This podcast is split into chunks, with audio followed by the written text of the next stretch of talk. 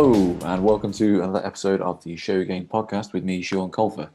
Today, we are going to be continuing to look back at the 2010s, and the focus today is going to be on Irish Ultimate. Ultimate in Ireland changed a lot during this decade, I think more so in many ways than Ultimate in the UK. At the beginning of the decade, Irish Ultimate was comparatively early in its development phase, but by the end of the decade, they'd sent teams to club Euros in every division and obviously had won gold at 2019 Euros in the women's division. There was plenty of other progress made during the decade, so I wanted to speak to two people who have a much better idea of what has gone on in Ireland and how things have developed to this point. So I spoke to Dominick Smyth and Fiona Mernagh about what they thought had changed in the last decade. I hope you like it.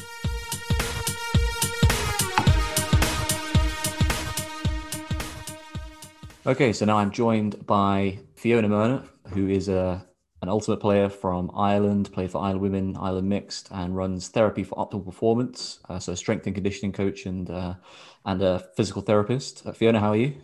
Good, thanks. Doing well. And by Dominick Smyth, who runs Dublin Youth Ultimate, um, introduced thousands of young players to Ultimate in Dublin, and also an assistant coach for the Open team from Ireland. Dominick, how are you? I'm good, thanks. Thanks for having me. Good. How have you both been during the pandemic? It's obviously a weird time for everybody. Dominick, if I start with you, how's how the last few months been? I imagine there's been a lot of change. Um, the first few months, I was incredibly productive, actually, uh, cleaning and creating and things like that. Um, the last little while, I think my patience has run out. I'm finding it. I'm finding it tough at the moment. Disappointed to not be going out to schools whenever I drive past them or cycle past them thinking, ooh, we could be doing a PE class in there right now. So that's annoying. Yeah, hopefully we can get back to normality fairly soon with, I don't know, with the uh, vaccine coming, I suppose there's brighter days on the horizon, hopefully. But uh, yeah, I, I hear that definitely been, definitely been getting more difficult as it's been dragging on. Yeah. Uh, Fiona, how about you? Yeah, uh, there have been two major lockdowns here, I suppose. And the first one, I just stopped working. I was trying to do things online, but um, it was quite small uh, and the income just took a dive. so the second lockdown now is much better because physiotherapy has been deemed an essential service. So I've been able to work through it. Um, and otherwise, yeah, trying to actually stay active and fit as an ultimate player. It's been good to keep discipline regardless. So it keeps you in a bit of a routine. Um, and I've been distracted by house stuff as well, which has helped. So we moved into a house this year. I can't really say new house, it's an old house, but it's new to us and it needs a few things doing up. So yeah, that's been good distraction as well. Yeah, we uh, I bought a flat during during our lockdown and moved and completely underestimated how stressful that is. So I definitely definitely understand how that how you can fill your time doing stuff like that. Yeah. I know somebody in the UK who got married was it December 5th did your lockdown li- uh, was lifted started, on the fourth? Yeah, it would have been would have been lifted yeah about the fourth, so something like that. Yeah, lifted on the fourth, and they got married on the fifth. That is really right. making the most of being things being lifted. Well, they had a ceremony, and then I think they walked down the road to a cafe and got a hot chocolate. that was about the extent of what they were able to do. But uh, they're they're both very very positive about it and planning celebrations for the coming summer or autumn when it, when they actually can have family around them again. So they're not letting it get them down. That's good. That's positive. You know, find the silver linings, I suppose. And everyone loves hot chocolate. So the reason that I've you know asked you both to to talk to me today is because uh, in the last kind of ten years, it appears as though from the outside, from somebody looking into Irish Ultimate and seeing obviously the teams when they come over to the UK and when they go to Europe, that there's been a real change in in Irish Ultimate over the last 10 years in terms of how the teams have been able to prepare and then the results that they've been getting. So, Dominick, if I start with you, where did, would you say that Ireland was in terms of the hierarchy of European Ultimate around about 2010? What, kind of what kind of position would you say that Ireland Ireland was in at that point? Uh, full stop at the end of the sentence. The I don't know the crumbs under the table. Uh, we weren't. We we attended international events, but by no means were we part of anybody's consideration. 2007, the Open team. So Ireland sent its first national teams in 2000. 2003, we had Open and women's, neither team won a game. 2007, the women's team won two matches, I believe. The Open team finished sixth. 2008 didn't do too well. I think the women's team had a slightly more successful week than the men's team. Mm. Well, I, I, say slightly more successful. I don't think either of us were superbly successful. Other than 2007 with the Open team, none of the Irish teams had done very well, had had, had broken the top half or the, the top three quarters of anything. It was always a hope and always a goal, but none of us had ever managed to achieve it. And uh, we'd come up against national teams that were running 21, 23 players who we just couldn't match. We could go seven on seven, either team, any team could go seven on seven with any country that we're up against. But we didn't have strength and depth in, in any of our teams, which is not overly surprising given that the first All Ireland Championships for club teams was held in 2008 in mm. the hmm. mixed division with six teams. That was the the sum total of ultimate players in the country made up six mixed teams. Open division was added in 2009. Fiona, do you remember when women's was added first? No, I should have looked this. I know women's IVs. I think that even that came before any club stuff. That was like 2008, 2009 that season. And the first women's club team was only in 2010. Yeah. And it would have just been one in the country. so there was no All Irelands for another few years after that. Yeah, so the community was very small. We had some people competing at the top level, but the, there was a gap between to get to use that starting seven comparison. There was a gap between the starting seven and the next seven uh, across the board. I would say at the start of the decade. So now to see how things have changed has been absolutely amazing. Yeah, I mean, Fiona, you say that so the first women's team um, was around in in 2010, the first club team. So and also for for people who don't play in Ireland, IVs is uh, University Ultimate in in Ireland. Uh, is that is that, is that correct? You talk about Sorry, yeah. IVs. yeah. So um, intervarsities. Intervarsities. So you talked about the first women's team being around that point. Was there a point that you you could feel things changing, Fiona, or was there, or has it been a kind of a, a long development road? Yeah, it's been a long development road. I don't think there is necessarily a turning point as such, and I think we're very much still in a development process. I'm um, not sure if that ever really that feeling changes much, but 2009 2010 so world clubs happened in summer 2010 so that's why little miss sunshine or lms was formed uh, for the purpose of attending that and i think dublin ultimate i'm not sure if that was formed for yeah. that year, the first year, yeah, as well. So that sort of, I think, kicked off where people wanted to actually have clubs that trained together as well and didn't just enter tournaments. So before that, we were trying to do development teams where they'd be pickup teams like Deadly Buzz, and we go to things like Tom's Tourney and uh, similar tournaments, Windmill maybe as well. And um, so then just trying to grow those and develop the kind of club scene was the main thing that needed to change in Ireland. And I guess actually that probably was the turning point where people realized it's not good enough to just show up with your friends to a tournament. If we want to actually compete internationally, we need to start training regularly as a group. Yeah, with with Dublin Ultimate, it was in part it was kind of pushed by Cork. So there had been teams in Dublin who were playing competitions and every once in a while would travel abroad.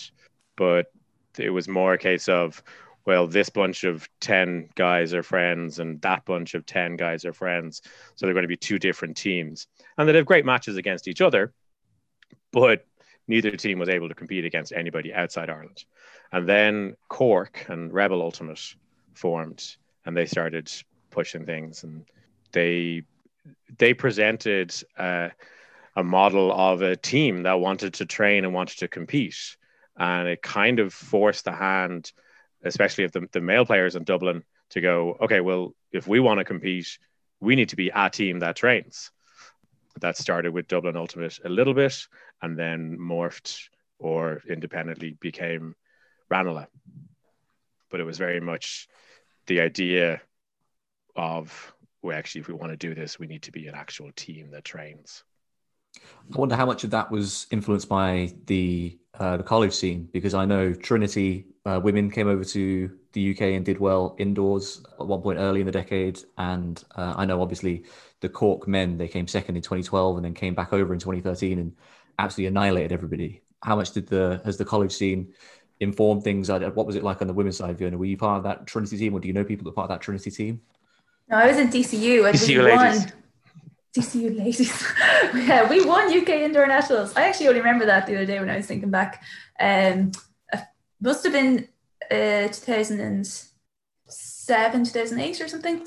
But um, the, uh, yeah, the college scene, the Trinity girls had a really strong system in place. So they had a reign of like really good early years. Um, and then kind of Cork took over actually from that in the last like seven years. They've lasted a bit longer. Um, but that I think it helped that people started to graduate then. Um, they wanted an outlet for playing. So the varsity scene is definitely important for helping to grow that desire to play more and play with clubs as well, I think. It was a similar thing in Open, Dominick, with I, I, don't know if you were talking the rebel guys you were talking about. Was it the guys who were playing at the college at that time, or was it the people who were had already uh, graduated? So there was for a longest time, intervarsities in Ireland was won by Trinity or UCD, and then I can't remember the year, but Cork had UC, University College Cork had been been challenging, but had never managed to win it, and then they came one year with a, an incredibly strong team everybody in fantastic shape, everybody playing unbelievably well. And I believe it's that core of players then became the Rebel first team, whether it was immediately or one or two years later, I don't know. But it was that same group of people, as Fiona said, who wanted an outlet to keep playing. And yes, they were playing with their friends, but it wasn't a case of, well, we're only going to play with our friends. So the the foundations from university were carried through into the club mentality, I guess, to continue to to push and compete and to enjoy the experience with people that they were friends with. So it sounds like the the kind of important bit really has been the development of of Ultimate in more than one area to create that internal competition. You talked about Rebel being really good uh, and that pushing the guys in Dublin. Obviously now Pelt in Limerick are also really good. So there's three kind of hubs of Ultimate in Ireland pushing each other to improve. Do you think. Dominick that's that's been a key part of pushing the the scene to where it is?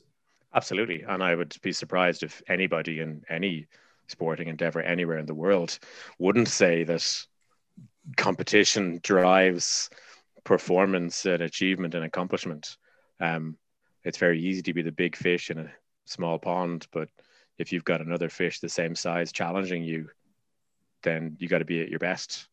Um, and having having come through Irish Ultimate before the competitive days, it wasn't really a thought of who's which team is the best in Ireland. It was more of a case of, okay, let's get the best players together to be the only team to leave Ireland, which was the national team. Um, so yeah, having club competition, Dublin Ultimate or Ranelagh v Rebel v Pelt, LMS v Jabba, Gravity v Rebel. It's fantastic competition, and it's it drive. I'm I'm guessing. I, I don't know anymore because it's been a while since I played. I'm guessing it's what drives people to keep putting the effort in, knowing that their opponent somewhere else in the country is putting their effort in. Fiona, obviously, Gravity have been doing really well in recent years, but also Rebel have been pushing as well. You both finished in the top four of UK nationals at the last time you came over. So I imagine it's much the same for for the women's side as well. Yeah, um, initially, as I said, Little Miss Sunshine started, um, and there was a vision for it to be the main club and kind of the only club in the country to so they were going to let anyone from anywhere in the country join it and try and play and they just have to travel up for some training weekends and such but the second year, I was quite determined to create a second team actually because of the whole idea that competition is uh, leads to better improvement. So that's when Jabba the Hook formed the women's team. And then over the years, LMS turned into Gravity. And then it was Gravity and Jabba. And then Gravity and Jabba actually decided to merge because we realized we were just butting heads a bit too much in terms of recruitment. And we weren't actually achieving very much. We were a bit too, I think, uh, nervous of uh, recruitment and stuff. It was just a bit funny, so we decided to join um, to then allow the Dublin base to grow more. And meanwhile, Cork, being three and a half hours away, they were uh, developing their own great system as well and getting a lot of players in there. So for now, then as well, the competition has grown really nicely. So those two clubs, anyone could win on any day, and that's been really, like, just really enjoyable and great to have. The only pity is the fact that we're uh, so far away, we don't actually get to have easy friendlies or hmm. regular mm.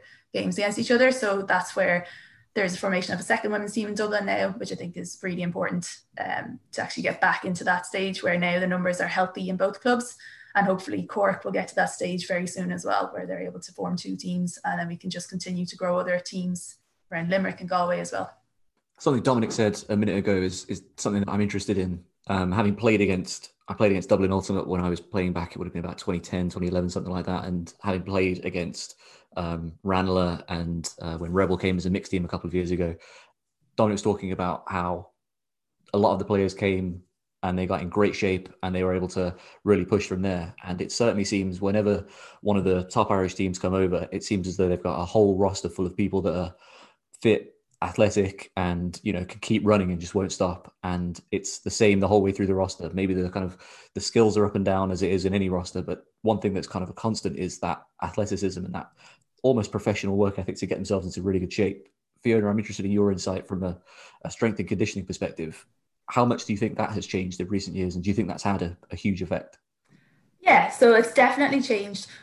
But what's changed is what people are doing as well, I think, because when I was on the 2008 Irish team, we were given plans. I looked them up recently, and there was one that was about a 30 minute core workout, and it's just like plank, side plank, glute bridge, leg raise, lying on your side and stuff. And it's just very, very different now because people are actually informed as to what is more effective for when you want to be a field athlete. So that's the big change. I think that even if people were thinking about doing even running, we had running plans as well, that they're making it more specific. The time, the time, the runs sessions. for three minutes on, three minutes off. Um, so you're never like hardly ever sprinting, whereas like, but you want to be really fast on the pitch. Um, so that's changed for the better for sure. Um, I think st- some people still like struggle to maintain a consistent uh, program or attendance to the gym and stuff, but the majority of people are doing it and they know they have to do it now there's a bit more pressure on them if they want to be part of the better squads or be selected for first teams and such. One thing I rem- remember was about 2010, 2011 or so. We we did a survey of players with regard to injuries through Ultimate, and we found that there was a lot of people were getting somewhat stupid injuries because they weren't doing any strengthening conditioning or what is now known as strength and conditioning. Back then, it was mm-hmm. just fitness. They would they would go to a tournament. They would play two days. They would come home and they'd have three weeks where they might play a pickup game once, and then they go to another tournament and play two days and come home and spend another three weeks doing nothing. So people weren't developing any strength, any support or integrity in their joints or muscles. Um, so through that, the IFDA set up. A, an injury fund scheme that was if you get injured at a tournament or at an IFDA event or at a national team session, we'll pay for your first physio session. We want you to get treated. We want you to take responsibility and care of your body. Now, whether people, whether that message got through to people or whether it just trickled out in different directions, I think by the IFDA, the, sorry, the Irish Flying Disc Association, giving the message out of here your body is important. Please look after it. Hopefully that kind of spread the word and trickled into some people's brains of oh yeah if i'm actually if i'm going to do this sport i may as well put the effort in to being able to do it properly. Um, i think that played a role in people taking their conditioning more serious putting the time and effort into their their strengthening workouts and knowing what am i going to ask my body to do in these weekend long tournaments and how do I best be ready for that rather than I'm going to go run around with my mates. Yeah, who cares if I dislocate my shoulder and strain every muscle in my body? It's going to be great fun. We want it to be about competitive and enjoyable fun, not physically breaking fun. It's a really interesting policy that I suppose thinking about like if the UKU tried that, it just wouldn't work because there's the scene here is so large. Do you think that's a case of it was able to work and it was able to put you know suggested and put into place and feasible because the game was in a fairly early stage? Absolutely, absolutely. Like we are at the scene in Ireland, as I said, first national championships was 2008. Still, our national championships, sorry, our All Ireland championships are they're not on us. They'd be, I don't know, you'd have teams, a number of teams comparable to a regionals in the UK. You know, the, I think the Open Division last year had eight teams in Division One, and then six or seven in Division Two. That's the total of the the Open Division, fifteen, maybe sixteen teams. Women's Division last year was eight. I think we got to eight. Yeah. Yeah. So still small. 2010, even smaller uh, you knew everybody. And if somebody tells you, yeah, I got injured at a tournament, you go, oh yeah, I remember. I was on the next pitch. You know, but it, it, started to sow the seeds, uh, and that's and that's what it was there for. It was to try and help the community stay healthy and to put the idea into their heads of like your health and looking after yourself is important to you, is important to the community if you're going to continue to play. Yeah, I think we've really noticed that with the women as well because a lot of women, when I was playing and I was 20, say, a lot of the women in their late 20s were retiring because they didn't feel like they could maybe keep up or they were actually retiring through injury and they just could not get over whatever injuries they had usually like recurring like dislocations one was a recurring knee dislocation she just could not get it to stop um, and then other stuff like i know I don't know if you know Shimbo over there, like uh, terrible injuries to shoulders and all sorts. Um, so it's just a lot of uh, like chronic pain and issues that whereas people absolutely can have the same injuries now but i think they have more solutions for them as well. And they're they know that they can help themselves prevent them which is really important for keeping themselves in the game for longer. So we have um, more women able to do that now as well Another yeah, thing that gets I don't know gets thrown around with regard to Irish sports people is the the foundation in Gaelic sports. Now, I didn't play Gaelic sports, but I, I played rugby through school. I think there is. Um, I, I make a joke that the Gaelic Athletic Association, the GAA, is single-handedly responsible for denying Ireland all its gold medals in the Olympics but also single-handedly responsible for keeping the entire nation involved in sports. I never realized the extent of it being city boy born and bred, but I had friends from around the country who told me that growing up, if they were doing anything in school sports-wise, it was at the local GAA club. So everybody had some connection with that local club. And for the most part, everybody played to some degree whether it was just minis up to whatever age or whether they kept going and played on the under 14 forts. So the majority of people in Ireland have some kind of sporting background, uh, and which is then the Irish ultimate scene has wonderfully been able to convert into well, here are the skills to throw a frisbee. You already know how to run, jump, and play defense. We're going to teach you how to throw and catch. But we also still at the same time have an awareness that there are people who don't have that. And uh, one of the things that I am most proud of in Ultimate as a whole, wherever I've played and anybody I've met, is that awareness that we are not an island. We haven't finished the job yet. We still need, we still want more people playing the sport. So the college recruitment in Ultimate in Ireland is the the lifeblood of how this our sport grows. And every year, for every athlete that a college club gets, they get two or three non athletes, people who dropped out of sports at 15, 12, or younger. Um, and so, while great effort is put into teaching the, the athletes how to throw and catch, great effort is also put into teaching the. Sorry, I'm using athletes as people who are had been involved in yeah. structured competitive sport up until they left secondary school people who hadn't been involved in structured and competitive sport, teaching them how to look after their body, teaching them how to go through a two hour training session. Oh, yeah, when a coach says take a water break, it's actually a good idea to have some water. You know, you might not feel thirsty, but it's worth doing. So I, I think the Irish community has been wonderfully aware of that. of the the influx of people with organized sporting knowledge and then the awareness of people coming in without that and being able to cater to both and get both groups taking care of themselves being able to push themselves and develop themselves while still while staying safe and enjoying the sport. And i think the the numbers thing that you're talking about the the getting more people into the game kind of links quite nicely into the next thing i wanted to to talk about. And it's yeah there's been it's almost almost like I've planned this. um, there's been really good success for loads of teams from Ireland in the last few years. You've had teams from all three divisions make club Euros.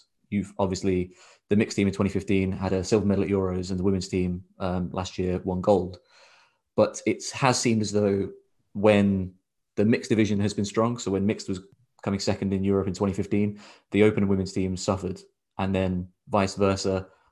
What's the next step to make all three of those divisions good at the same time? Fiona, you were on the, the teams in 2015 and 2019. Do you think that's a fair assessment that when one division is strong, maybe the other divisions aren't as strong? Yeah, I think that's fair. It's really a numbers game. Like it's just that how many players do you have who want to play at that level and who can play at that level, who are interested in that year as well. People can go off for uh, years at a time or um, going off away for summers.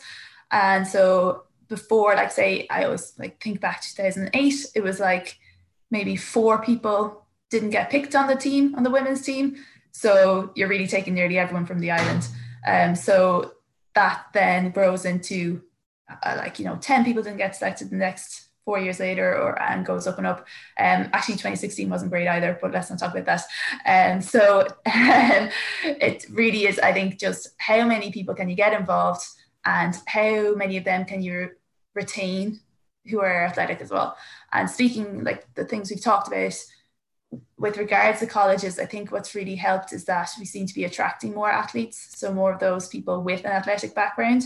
Whereas certainly um, when I was in DCU, it was, you know, you had a lot of kind of geeky kind of people, if you like. I, that's not a great word, but it's kind of like the, the, they wouldn't have been playing a sport basically beforehand, and they're kind of um, maybe uh, a little bit unsure of themselves, and then ultimately they really took to it, and they were actually athletic, but it's more like that only got shown because they started playing ultimate.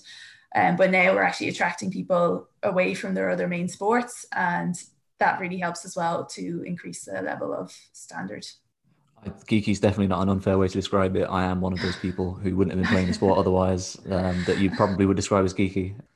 I know that there's a lot of um, kind of good young players coming through, but certainly that numbers game is is clearly the next kind of step. Dominick, in terms of your work with with youth programs and then your role now as assistant coach with the Open team, are you seeing good younger players come through? Those athletes you were talking about that are going to be able to grow that scene? Oh, absolutely.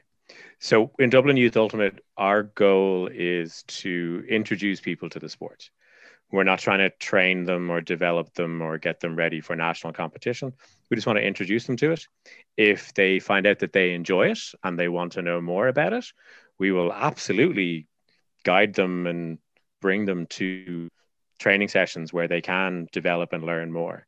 But we just want to show them what the sport is like, how much fun it is, throwing a frisbee around, uh, we run our events with like we had a we had a senior mixer, uh, January 2020, where we had 200 16 and 17 year olds from uh, I think what is it nine or ten different schools, basically a hat tournament. And my favorite moment of that day was actually two moments. One was looking to my side at the very end of the day to see that one team who were all finished were still hanging out chatting together. So this was people from 10 different schools who had never met, who through the course of this day had got to the point where they wanted to continue to hang out and chat, which for me is one of the fantastic things about Ultimate. So there was 10 people who had seen, yeah, I like this part of the sport. My hope as the organizer is that that will then push them to continue in the sport. And if they go on to compete at a higher level, wonderful. Another thing that I liked about it was seeing people playing in the games who had never met before, but in the space of one or two 15 minute games, had realized, ah, I like doing this throw, and she likes making that run for the catch, and he likes doing this when we're defending. So and being able to look on the court and see that people have had identified this is something I can do to help my team. We have seen people get started when they were in first year in secondary school, so 13 years of age, and go on to win like under nine, under 20 European silver medals for Ireland, go on to play for senior national teams. So it's incredibly rewarding from our point of view as, as coaches and the people that are introducing them to the sport. And fingers crossed, more of the people we introduce will continue to play. And it's great hearing stories from the college teams and college coaches of, oh, we had somebody show up to our training session last night and we went to show them how to throw a flick and they ended up throwing it three quarters the length of the pitch and then turned around and said, oh yeah, I learned to play in school. Um, so hearing those kind of stories is wonderful. That, uh, but wonderful from the point of view of they've enjoyed the sport and they want to keep going. We don't want to put any pressure on a 15 or 16 year old to commit to ultimate. Enjoy playing. If you enjoy it, here's where you can play more. Of course, we try and give some of them a subtle nudge along the lines of, you are absolutely fantastic. Please stay. But you got to go softly, softly. Yeah. And Fiona, I think the kind of final point on this on this section. So what what Dominick's talking about there in terms of bringing more people into the sport, you've been part of this this generation that's been able to get the silver medal and gold medal at Euros. This this generation that's been coming through. Do you think this is something that's going to be able to continue this kind of improvement in level, maintaining this position in Europe of you know having strong teams and and being able to compete against the bigger nations. It's not just going to be a, this golden generation situation, right? Yeah, I would definitely hope so. The main thing that the 2015 and 2019 teams had in common were is that they had the same coach. So the same coach and a few key players that would be used to that coach as well. And with that, then the like Ian French of the, being the coach, like he's able to apply very good systems and logic, whoever he's working with, and he knows how to make the best out of a team. So the way I would uh, consider this is in 2011, say the women's team, they beat Finland. 11 was GB. They, it was GB. Yeah. Oh, 2015. 2015 yeah. then. Yeah, yeah, sorry. So um so with that then though they still weren't able to actually pull out enough wins. So the question of athleticism isn't really the issue or necessarily even disc skills or having certain star players. I think that's been there for the last decade or so. But the ability to actually bring that together into a team that can win games and crucial games and play a week long tournament and use good tactics, that's what I think has changed the most and that should be able to continue. At the minute, I'm the high performance director for the IFDA and trying to put in a really strong coaching system and something that all the players that are going to come through in the next 10 years, say, will get to go through a really good system of learning and development, that it shouldn't be a golden generation. I think one of the things that I is a, is a pet theory for me, really, having talked to some American players and players from other country in the UK, when we play kind of youth sports and stuff, there's very, very few teams or sports that are actually coached. You look at people that come into the sport, very few people have actually had a coach in anything. And so there's very few non-playing coaches in the UK and people don't really it's that interaction between a player and a coach people aren't used to it. So it's interesting what Dominick talked about in terms of people coming from GAA, where there's been people telling them how to do things and what to do, and then there's the high performance kind of push to get people um, into programs where they they are getting coaching and they know the kind of things they should be looking at. It's interesting to to hear the development aspect from from that perspective. Yeah, I think it's kind of crucial. That's how you sustain it longer, rather than relying on certain players to carry you through, and then they have to get older and usually more hurts no matter how much uh, they do their strength and conditioning it's hard to play ironman uh, so yeah it kind of has to come from your system of coaching and development. Yeah and i think over the, the the, the course of the decade that we're talking about, uh, again, to go back to 2008, 2010, the, when there was only, well, 2008, when the only show in town was the national team, and that was the only one that had, the only group that had tactics. There's now a case of all these club teams. Again, we've talked about the different competition, but all these club teams who have their different tactics. and their different approaches and their different game plans. Um, so to have people coming through to national teams who have exposure to different mentalities and different ways of going about things, um, it's then it becomes a case of deciding, okay, as a national team, we're going to go with this, this, and this. Everybody already knows how to do X, Y, and Z, one, two, and three. So we can just focus on refining how we do these things. We can work on fine tuning how we play our, our different zone setups right where and leave it to the clubs and the universities to teach what a zone is in the first place. Um, that's been it's been wonderful to see that trickle down of game knowledge and tactical awareness and ultimate iq throughout the playing population so that the national teams and the national team coaches are then free to just work on higher level things and your national team training session doesn't become a throwing session for the first 45 minutes of making sure everybody's backhands are flat and on target. Yeah it really depends on who is in charge of the teams as well. So that's why there's been quite a bit of variability or that's part of the, the reason. Because there's not enough i think cohesion between teams or from cycle to cycle. So that's what we're going to try and work on as well. Yeah great really, really interesting stuff. And uh, thank you for sharing your insights there. So we'll move on to the final bit of the podcast, which is the bit that everybody who's on the podcast complains about all the time. It is time to talk about best line. So, people listening, best line is the best seven players that Fiona and Dominick have played with. If you want to pick open and women's, that's fine. If you want to pick mixed, it's three, three, and then one of any gender. So seven overall. I was thinking of it this during the day. Um, so obvious one, Sarah Melvin, start with. Um, I'm going for a mixed line, four okay. women, three men. And Amy Moffat, second one, Emer Staunton, Kelly Hyland, my brother Keith, he's actually good at frisbee though. Yeah, so, yeah, yeah. I know he's a good player. He's a good player. uh, Limo, so Liam Fletcher, and then Brian Henderson, who unfortunately is someone that had to retire through injury, but he was playing a little bit again last year uh, socially. He was a very good handler. He was on the 2015 mixed team. Unfortunately, he got injured. It was actually after that he, he wasn't really able to cover well from it, but shoulder dislocation at it. And so we didn't have him for the final. He was a bit of a crucial player to lose, but I'd bring him back for this special line. So that's very, off the top of my head, that's very 2015 heavy and Kelly Kelly wasn't on that 2015 team, was she? She was on no, the 2019 team though. Yeah, exactly.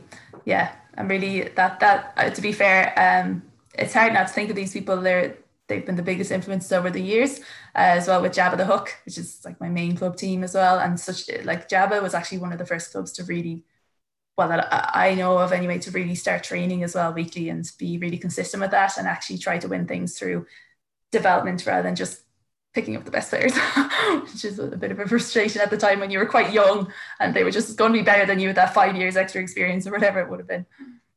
Great work. It's a very good team. Can't really pick any holes in it. You've obviously got results to show that it was a good team as well. So. yeah. And Dominick, what about your team? The first one is a guy called Dell Robinson. I played with him at a summer league in New York uh, just as I got started. And even till now, he's the only player I've ever played with who was able to play and like run a game as he wanted to while simultaneously doing commentary on what the other 13 people on the pitch were doing he would have it and say, Ooh, Jeff is making a cut to the open side, but Dell doesn't like that because he's going to take John over on the break side. And then would throw a break to John, who had cut over on the break side.